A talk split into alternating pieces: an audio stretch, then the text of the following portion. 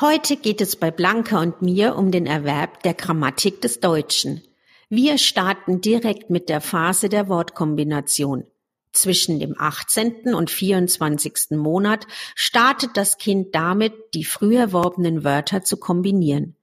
Wir geben dir hierzu Beispiele an die Hand, damit du direkt die Möglichkeit hast, zu wissen, welche Wörter dein Kind in dieser Phase kombinieren wird.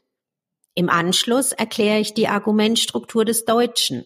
Anhand von Beispielen zeige ich auf, warum Verben eine zentrale Rolle im Satz einnehmen.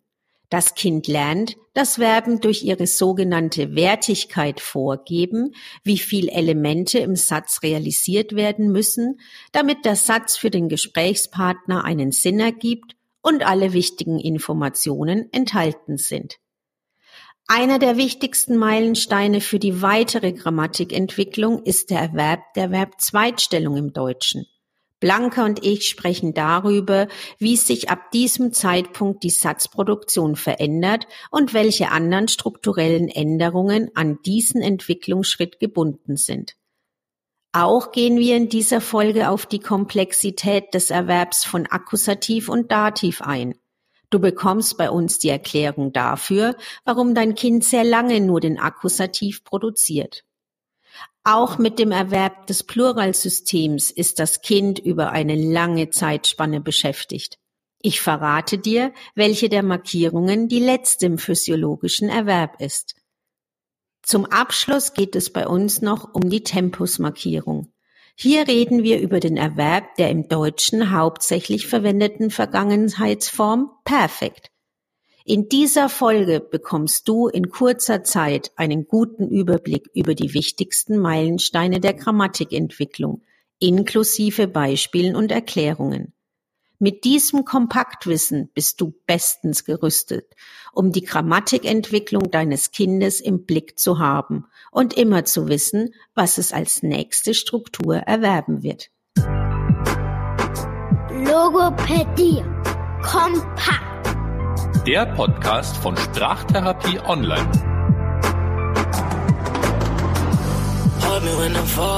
Hallo Blanca, heute sprechen wir über das Thema grammatische Meilensteine in der Sprachentwicklung. Ich freue mich drauf und gebe gern an dich das Wort. Hallo, ja, schön, dass wir jetzt äh, heute uns mal über die Grammatik unterhalten. Und ähm, wir hatten ja schon angefangen, im letzten Podcast so ein bisschen zu sprechen, wann fangen die Kinder zu kombinieren an? Also welche Wörter packen die da, packen die da zusammen? Und äh, ich habe mal versucht, mich zurückzuversetzen, als die Torvi anfing. Das war so ungefähr mit neunzehn Monaten. Äh, das, da waren wir viel draußen dank des Lockdowns und äh, da waren Pferde auf der Weide. Und dann hat sie sowas gesagt wie ähm, Pferd, hallo oder Pferd, tschüss. Ähm, oder Hase da. Und vielleicht kannst du unseren Zuhörern ein bisschen erklären, was sie da eigentlich gemacht hat.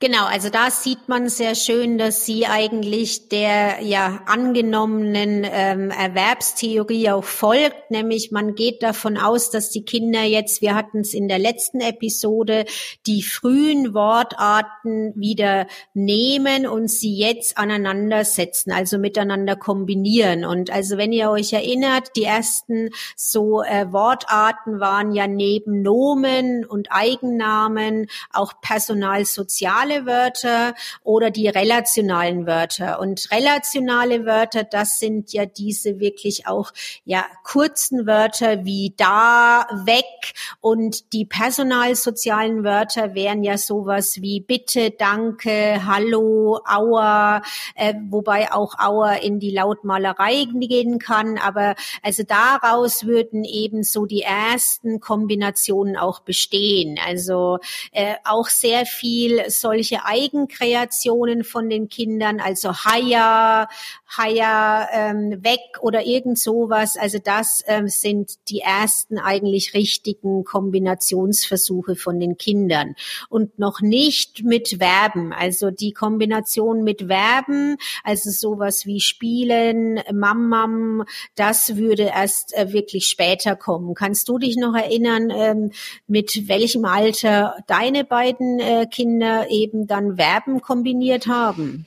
Ja, ich glaube, das war dann so mit zwanzig Monaten. Ähm, lass mich mal überlegen. Ähm, nee, eher ein bisschen später noch, einundzwanzig Monate, ähm, dass dann sowas kam wie ähm, Ragnar Hamm, ne? Also sowas wie Essen und dann das auch direkt über auf die Pferde übertragen, ne? Pferd, Hamm. Und ähm, ja, Essen schien ziemlich wichtig zu sein in der Zeit, aber das macht ja auch Sinn. Das sind ja die Verben, die wir tagtäglich irgendwie brauchen. Ne? Das sind ja keine abstrakten Verben irgendwie, sondern die, die wir wirklich immer wieder benutzen. Ah ja, hier Zähne putzen war sowas auch noch, was kam äh, bei uns. Fällt dir noch irgendwas ein?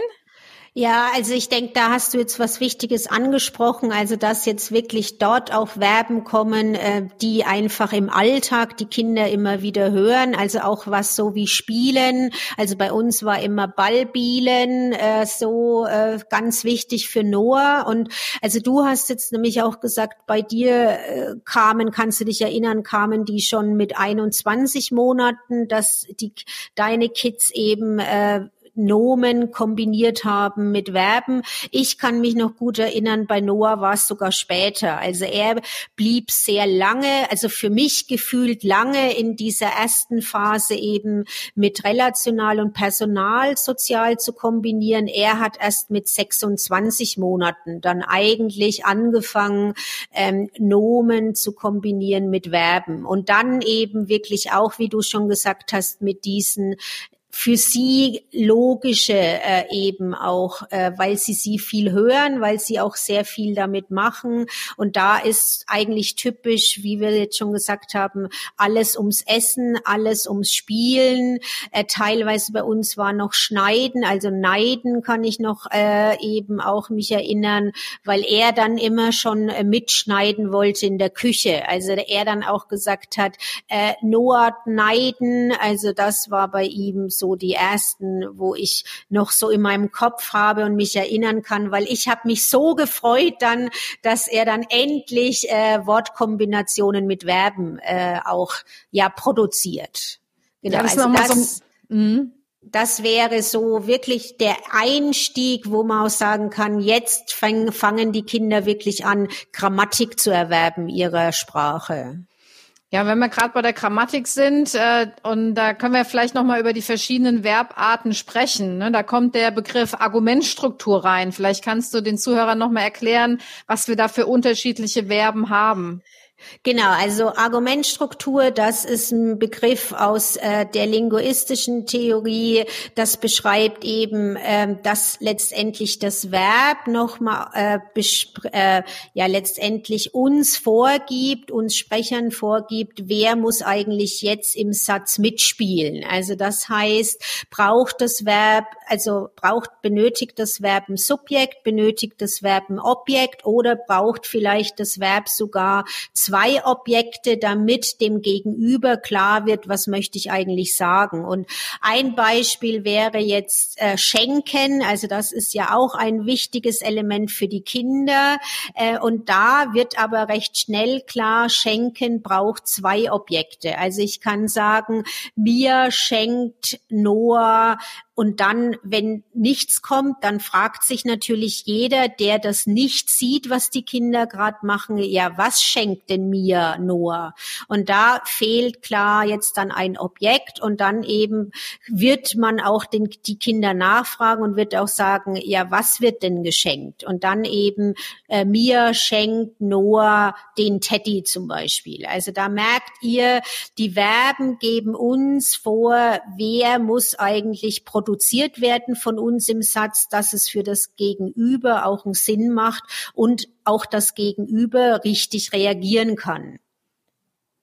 Das wären aber Verben, also schenken wäre zum Beispiel jetzt auch nicht ein Verb, wo die Kinder sehr bald kombinieren, also auch produzieren, sondern sie würden jetzt anfangen, die Argumentstruktur eigentlich korrekt zu produzieren mit diesen Verben, die sie auch in der Wortkombination früh verwendet haben. Also wenn ihr euch erinnert, da war Spielen äh, eben auch Thema und Spielen fordert eben ein Subjekt und ein Objekt. Also sowas wie mir Ball spielen wäre in der Phase jetzt wirklich die ersten Anzeichen dafür, das Kind hat die Argumentstruktur des Deutschen durchdrungen für Verben, die eben Subjekt und Objekt brauchen.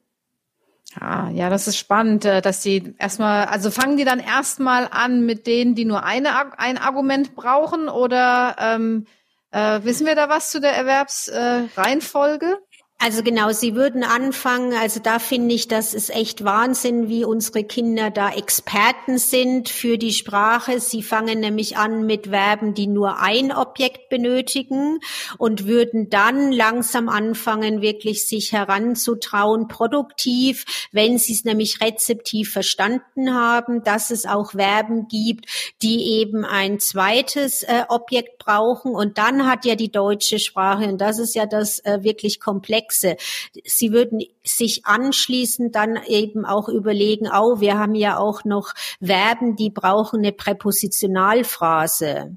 Also, und brauchen gar nicht ein Objekt. Also das kommt dann auch, also das wäre eben, äh, die Schere liegt auf dem Tisch, oder sowas wie, ich schneide die Gurke mit dem Messer. Also das sind eigentlich dann wirklich die ähm, Argumentstrukturleistungen, die ähm, definitiv nicht zwischen dem zweiten und dritten Lebensjahr kommen, sondern die kommen dann später. Der Start ist wirklich mit den ähm, Verben, die nur ein äh, Objekt fordern. Ja, also müssen die Kinder erstmal die ganzen Mitspieler irgendwie äh, verstehen und aneinander basteln. Und was dann ja auch noch schwierig ist, gerade auch im Deutschen, ist diese die die die Verbflexion, ne, und wo das Verb denn eigentlich hin, hingehört im Satz. Also ich genau. erinnere mich, ne, dass am Anfang die Kinder so sagen, ähm, Mama ähm, gehen, ne, also die sagen noch nicht Mama geht, und äh, da müssen sie ja irgendwann verstehen, dass sie das ändern müssen, je nachdem wer das macht, ne? Genau, also ihr habt jetzt an unseren Beispielen auch gehört, also wenn die Kinder anfangen, die Argumentstruktur für sich zu äh, entdecken, dann reihen sie eigentlich die Subjekt und Objekt aneinander, und das Verb ist eben am Ende, also am Satzende, im Infinitiv, das heißt in der Grundform, also sowas wie Mia Ball spielen wäre ähm, völlig in Ordnung. Und sobald sie eben aber die Argumentstruktur verstanden haben, kommt genau das, was du sagst, dass sie dann noch merken, durch die Umgebung, irgendwas passt an meinem Satz nicht, und fangen dann als nächsten Meilenstein an, sich zu überlegen, wohin kommt eigentlich das Verb im Satz. Und im Deutschen haben wir eben die im Aussagesatz, also im eigentlichen Hauptsatz, haben wir die V zwei, das heißt Verb-Zweitstellung. Also dann wird nämlich recht schnell aus diesem Mir Ball spielen, wird dann eben Mir spielen Ball. Und auch da ist ein äh, faszinierend, das machen die Kinder aber nicht lange. Sie machen dann recht schnell Mia spielt Ball. Also sie verändern dann auch noch recht schnell das Verb und erwerben letztendlich dann, das nennt man Verb-Subjekt-Kongruenz, das heißt, dass sie sich überlegen, welche Endung muss denn jetzt an das Verb, damit jedem klar ist, wer ist Subjekt in dem Satz und wer ist Objekt in dem Satz. Also das sind so mit auch zweieinhalb äh, Jahren eigentlich die wichtigsten Meilensteine in der Grammatik. Diese Verb-Zweitstellung und gleichzeitig das Angleichen eben des Verbs an das Subjekt. Und das sind ja am Anfang erstmal so die sogenannten Hauptsätze, ne? Also dass die Kinder genau. erstmal so Aussagesätze treffen. Spannend wird's ja dann, wenn dann noch die Nebensatzstruktur dazu kommt. Ähm, Genau. Ja, erzähl uns mal ein bisschen davon noch. Ja, also ich würde noch kurz reingehen. Neben dem Aussagesatz hat das Kind nämlich, das nennt man eher so der einfache Satz, auch noch die Fragesätze. Die haben wir auch noch im Deutschen. Also ihr seht, wenn man sich das theoretisch anschaut, man muss an so viel denken und es geht für die Kinder so schnell und intuitiv. Aber bevor der Nebensatz kommt, kommt eigentlich auch bei den Kindern, dass sie Fragesätze korrekt produzieren. Und da haben wir ja im Deutschen äh, eben die W-Fragen. Manche von euch denken sich, ah ja, wenn ihr die schon hattet, dann wird ihr wissen, dass das teilweise anstrengend ist, weil dann kommt nämlich warum, warum, warum. Und äh, es macht auch Sinn, dass diese W-Fragen von den Kindern früher produziert werden als die Nebensätze, weil nämlich W-Fragen nicht selten einen Nebensatz als Antwort haben. Also weil wenn die Kinder fragen, ja, warum ist der Himmel blau, dann antwortet ihr als Eltern nämlich in einem Nebensatz. Also das Kind holt sich dadurch nämlich eigentlich das rezeptive Wissen, wie schaut denn ein Nebensatz im Deutschen aus? Wir antworten nämlich mit weil. Stimmt, da habe ich noch gar nicht drüber nachgedacht. Aber wie konnte ich es denn vergessen, dass die W-Fragen erst noch kommen? Ja, diese wirklich sehr äh, schöne, aber auch sehr anstrengende Zeit, wenn man irgendwo steht und äh, das Mäulchen steht nicht still und man wird mit Warum-Fragen gepiesackt. Ja, ähm, gerade eben bei dem blauen Himmel habe ich mir auch gefragt, ich wüsste gar nicht, was ich sagen sollte. Da muss ich noch mal in unser Wetterbuch gucken, warum wir einen blauen Himmel haben und wie der so, ja, warum der blau ist.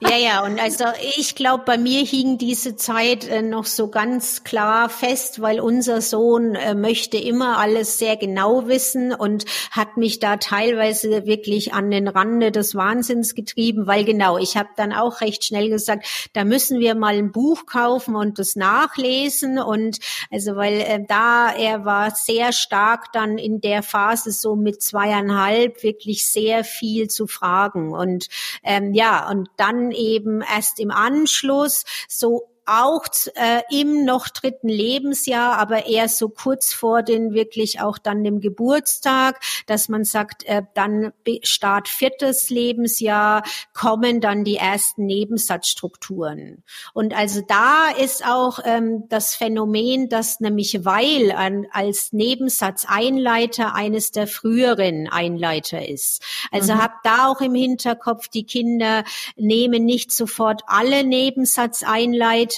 um eben dann den Nebensatz zu produzieren, sondern sie konzentrieren sich meistens erstmal auf ein, zwei und weil gehört äh, eben recht schnell dazu. Und ähm, ja, hier würde ich gerne noch anprangern, weil vielleicht manche von euch sich jetzt selber überlegen, mache ich denn bei weil einen Nebensatz?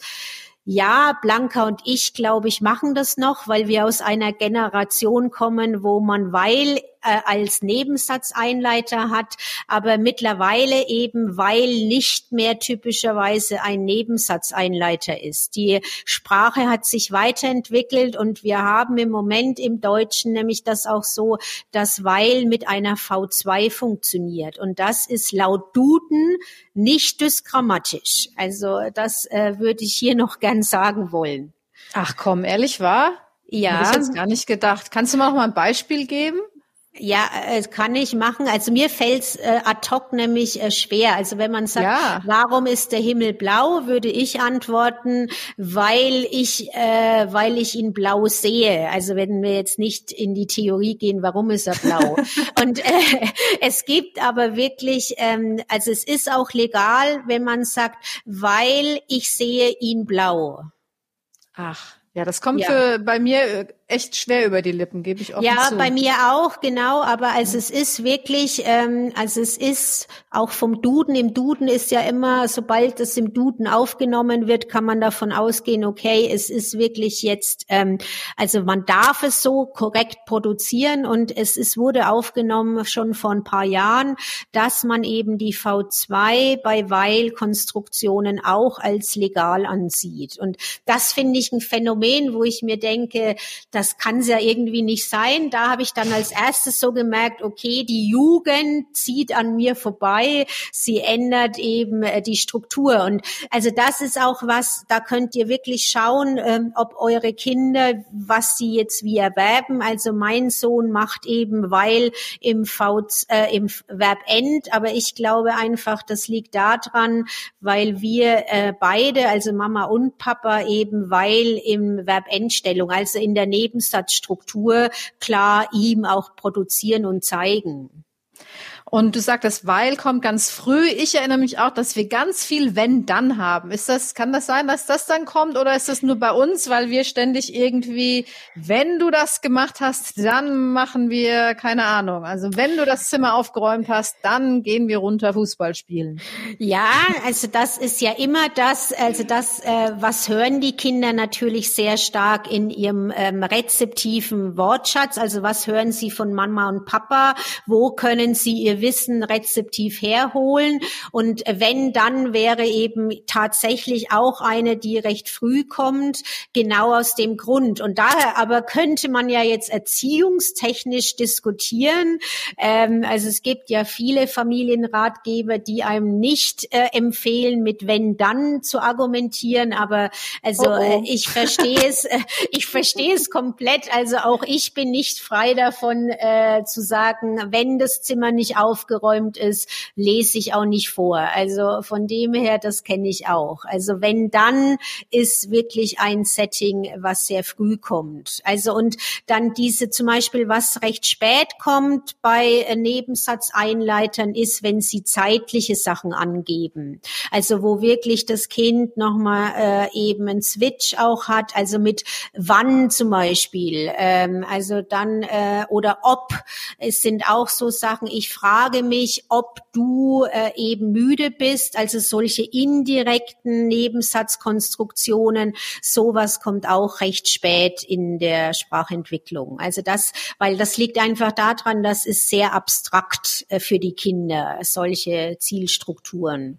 Und da merkt man auch, also ich sehe es im Moment selber bei uns, dass zum Beispiel Noah mit diesen abstrakten Nebensatzstrukturen, er ist ja jetzt, er wird jetzt sechs und also er hat noch nicht alle Nebensatzeinleiter eben auch erworben. Also diese abstrakten mit ob, ich frage mich, ob du Hunger hast, ich wette, dass du müde bist, also das ist für ihn noch schwierig. Also und was er da zeigt, äh, ist, er lässt einfach den Nebensatzeinleiter weg. Also er macht einen Nebensatz von der syntaktischen Struktur, aber die Nebensatzeinleiterposition, also wo eigentlich das, weil, wenn hinkommt, ähm, lässt er einfach aus.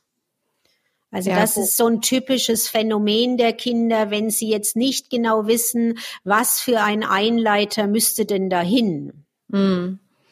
Ja, das ist ja auch wirklich, wie du sagtest, schon sehr abstrakt und komplex. Und ja. äh, abgesehen von der ganzen Verbstruktur, über die wir jetzt gesprochen oder Satzstruktur, über die wir jetzt gesprochen haben, was die Kinder ja auch noch lernen müssen, was im Deutschen ja besonders knifflig ist, sind die Fälle und die Mehrzahl. Genau, also das kommt jetzt auch noch und das würde man jetzt von der Theorie her mehr zu Morphologie sehen, also nicht mehr zur Satzstruktur, sondern jetzt Verfeinerung wirklich äh, der verschiedenen Elemente in der verschiedenen Argumentstruktur, wenn man es jetzt so hat. Und ähm, da geht's jetzt darum, also Fälle, also Kasus wäre eben im Deutschen ja Akkusativ, Dativ und der frühe Nominativ ähm, und also die Kinder starten eigentlich ähm, in, mit der nominativen, kasusneutralen Phase. Das heißt, sie äh, markieren eben nicht. Also da heißt es dann eben, die Frau küsst der Mann. Also da gleichen sie nicht an. Und wenn ein Kind sowas natürlich sagt, die Frau küsst der Mann, dann wissen wir eigentlich nicht, wer küsst denn jetzt eigentlich wen. Weil eigentlich müsste bei sowas der Akkusativ rein. Und das ist dann eben erst der zweite Meilenstein in der Kasus äh, eben Erwerbsphase, dass die Kinder merken, es kommt zu Missverständnissen. Mein Gegenüber weiß jetzt nicht, wer ist Subjekt, wer ist Objekt und erkennen dann, dass es den Akkusativ im Deutschen gibt. Das ist auch so eine Phase, da, also da, das kommt jetzt drauf an, wie groß ist der Wortschatz vom Kind. Man sagt auch, das passiert, oh, also im dritten Lebensjahr, dass die Kinder die ersten Akkusativmarkierungen zeigen. Ah, okay. Ja, bei, ich habe mich das nämlich gefragt, weil Ragnar ist ja jetzt viereinhalb und gut, der hat ja jetzt noch, im Englischen ist es ja einfach, da haben wir das ja alles gar nicht. Insofern genau. Geht's bei dem noch bunt durcheinander, was so dieser, äh, äh, Akkusativ und äh, Dativ angeht. Ja, da bin ich immer so, hups, wenn ich ihn dann Deutsch sprechen höre und denke so, oh je, äh, da ist aber noch Kraut und Rüben angesagt, ja. Also man hat in Beobachtungen nämlich auch festgestellt, und das fand ich wirklich beeindruckend, dass das so lange anscheinend braucht. Also Kasus ist wirklich sehr schwierig für die Kinder, also auch monolingual. Wir beziehen uns ja immer auf die monolingualen Daten. Also diese Phase mit Akkusativerwerben dauert wirklich eineinhalb Jahre, bis dann die ersten Dativmarkierungen überhaupt kommen. Also das weiß man mittlerweile. Und also was man auch weiß, ist, dass sogar noch viele Kinder in der ersten Klasse wirklich mit Dativ äh, Probleme haben. Also das, da ist Ragnar völlig, sage ich mal, in der Norm, ähm, das, weil also das ist was, was die Kinder sehr lange beschäftigt. Also diese Phase von Na, Nominativ zu Akkusativ, das geht recht schnell, weil es halt zu Missverständnissen kommt in, im Alltag. Und dann aber brauchen sie eineinhalb Jahre wirklich feste Anwendung vom Akkusativ, bevor sie überhaupt in den Dativ einsteigen. Oh, und wow. Ich will noch dazu sagen, es gibt in Deutschland Regionen, da gibt's den Dativ gar nicht. Also ich komme aus so einer Region, also da spricht man den Dativ gar nicht. Und also da lernt man dann wirklich den Dativ erst in der Schule, weil er in der Umgebungssprache einfach überhaupt nicht vorkommt. Hast du da so ein klassisches Beispiel so? Also ja, also da würde man sagen, ich schenke den Teddy den Mann. Also man macht zweimal Akkusativ. Okay. Und also man kommt dadurch aber auch super durchs Leben, also weil man man muss halt einfach nur äh, immer wachsam sein, äh, wer kriegt denn jetzt das Geschenk, um sich selber zu überlegen, wer hat jetzt welche Objektstellung, aber also das funktioniert gut. Und also ich persönlich, ich selber habe wirklich den Dativ erst in der Schule gelernt. Hm. Also, ist ja auch äh, gar nicht so einfach zu hören, ne? Das, also wir kommen ja... ja, ja äh, Ne, wenn wir hm und hm, das sind ja wirklich auch zwei sehr ähnliche Laute, das kommt ja noch dazu, dass das nicht nur dann diese grammatische Markierung ist, sondern tatsächlich auch äh, differenziert mü- äh, werden muss vom Hören her, ne? Genau, und also das ist auch der Grund, wo man wirklich auch sagt, eigentlich brauchen die Kinder, und da kommen wir ja bald hin, da kommt dein Schwerpunktthema dann, nämlich phonologische Bewusstheit, äh, wirklich auch, sie müssen hören, es macht einen akustischen Unterschied zwischen dem und den, und das setzt aber auch voraus, dass das Gegenüber es natürlich deutlich auch produziert, und da hat man jetzt in der Forschung bei Beobachtungen auch rausgefunden, dass wir Sprecher eben den Unterschied nicht eindeutig in in der Aussprache haben, dass es für die Kinder leicht ist zu erkennen, oh, die sagt ja, Mama sagt oder Papa sagt dem. Also mhm. das ist äh, wird auch, also es wird jetzt da nämlich klar diskutiert, dass es für die Kinder so lange dauert, bis sie es erwerben, weil es nicht nur die Regel dazu gibt, sondern es gibt auch diese akustische Hürde. Und nicht selten die Kinder nämlich sogar rezeptiv dann die Regel anwenden, aber halt noch nicht für sich verstanden haben, wann genau, weil sie es aus dem Sprachfluss so schwer erkennen können. Also das ist wirklich auch, ähm, ja, also ich denke auch der Plural, also du hattest den Plural angesprochen, bei dem ist es ja genauso. Also auch beim Plural haben wir zwar ähm, eine Mischung aus Regel und auswendig lernen, wo kommt jetzt welcher eben, welche Pluralendung hin, also wenn, wenn wir Mehrzahl machen wollen. Und das sind ja aber auch viele wirklich so schwer akustisch wahrnehmbar, dass auch Plural sich wirklich bis in die in die Schulzeit zieht, bis man sagt, die Kinder haben jetzt fürs Deutsche alle Plural-Endungen erworben. Also auch das ist völlig legitim, müsst ihr euch keinen Kopf machen. Also die Kinder starten zwar äh, mit recht früh mit dem Plural, also man sagt, man sieht die ersten eben schon so äh, mit zwei Jahren. Also so ein typisches ist Enten zum Beispiel, also dieses ähm, N, das N am Schluss.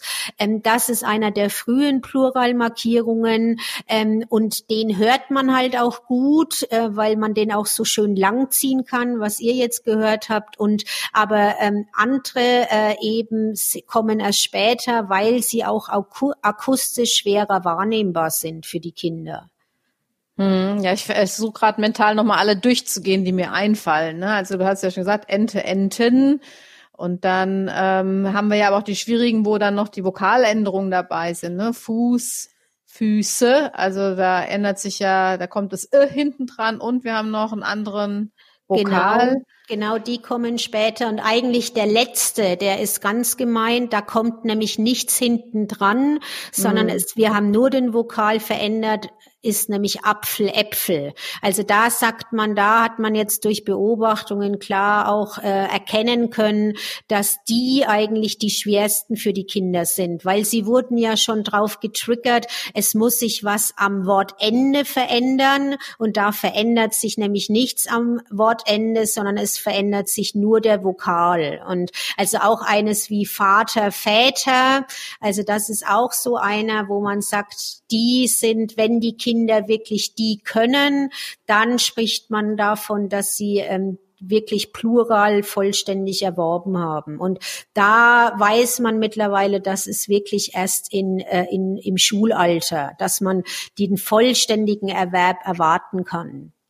Und also was ich ein Phänomen finde, das sehe ich auch bei unserem Sohn, ähm, wenn er weiß, okay, es geht darum eben, äh, ja, ich muss Mehrzahl sagen, dann sind oft wirklich bei den Kindern ähm, die falschen Pluralmarkierungen mit S, also nicht Elefanten, sondern bei ihm waren es dann Elefants. Also er hat einfach überall diese Z hingemacht. Für ihn war das dann logisch, sobald ich ein S hinhänge, sind es zwei. Also auch das, diese Phase ist völlig normal, dass anscheinend dieses ähm, Endung S für die Kinder wie ähm, ja gut hörbar ist und sie dann für sich erkennen, okay, sobald es zwei sind, äh, mache ich dann S hin. Ja, das ist bei meinen Kindern auch so, weil beim Englischen ist es ja super simpel mit dem S hinten dran. Da gibt's ja nur ganz wenige Ausnahmen irgendwie, dass Fisch irgendwie Fisch bleibt oder Schieb, Schieb bleibt, aber es kommt immer, passt immer hinten dran. Ich habe es jetzt noch gar nicht so viel, äh, die Torvi Deutsch reden hören. Ich müsste mal gucken, ob die das dann vielleicht auch ähm, ver, ja mehr macht mit dem S, S hinten, als jetzt die anderen wie Ente, Entin zu sagen.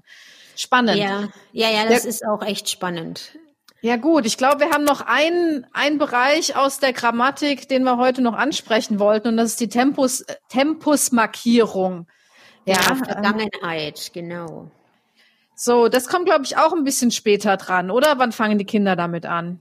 Ja, also letztendlich ist das so auch, also ich meine, was ist schon später? Ich finde es ein hm. Phänomen, wir reden immer nur übers dritte Lebensjahr eigentlich. Also auch da sagt man, dass im dritten Lebensjahr die Kinder starten mit Tempusmarkierungen und da handelt es sich aber um die Tempusmarkierung, die eine Regel hat. Also dieses hat und dann getankt zum Beispiel. Also dieses hat und ge plus t ist im Deutschen äh, eben regelgeleitet und die erkennt man ähm, im in der Sprachentwicklung eigentlich so, ja, ich würde sagen, hin zum äh, Übergang drittes Lebensjahr zum vierten Lebensjahr. Und ähm, wo man erkennen kann, jawohl, das Kind hat die Regel erworben, ist eben das äh, doch auch Witzige. Es macht die Regel halt auch bei den sogenannten unregelmäßigen Verben. Also ein Beispiel wäre, die Kinder sagen dann, ich äh, hab gegessen oder ich hab gegießt. Also wenn eure Kinder sowas zeigen, könnt ihr sagen, jawohl, das Kind hat die Regel äh, eben der Tempusmarkierung äh, erworben, nämlich es macht hat oder habe und dann eben gegessen. Und die Kinder müssen dann eigentlich hier nur lernen, ja, es gibt auch ein paar Verben, die müssen wir auswendig lernen, wie die Vergangenheitsform ist. Aber also freut euch, wenn die Kinder solche Fehler machen, weil dann haben sie wirklich die Logik der Vergangenheitsmarkierung schon erworben. Puh, mir raucht ganz schön der Kopf jetzt nach all den verschiedenen Bereichen, die wir abgeklappert haben. Aber ich finde es total spannend, und wie du schon gesagt hast. Also Wahnsinn, was die kleinen Racker alles in den ersten drei, vier, fünf Lebensjahren äh, raushören, lernen, an Regeln aufbauen und zusammenbasteln. Würde mich freuen, wenn ihr vielleicht noch ein paar Beispiele teilen würdet, äh, was was eure Kinder alles so produzieren, wie sie ihre ersten Wörter, äh, ersten Sätze zusammenbasteln.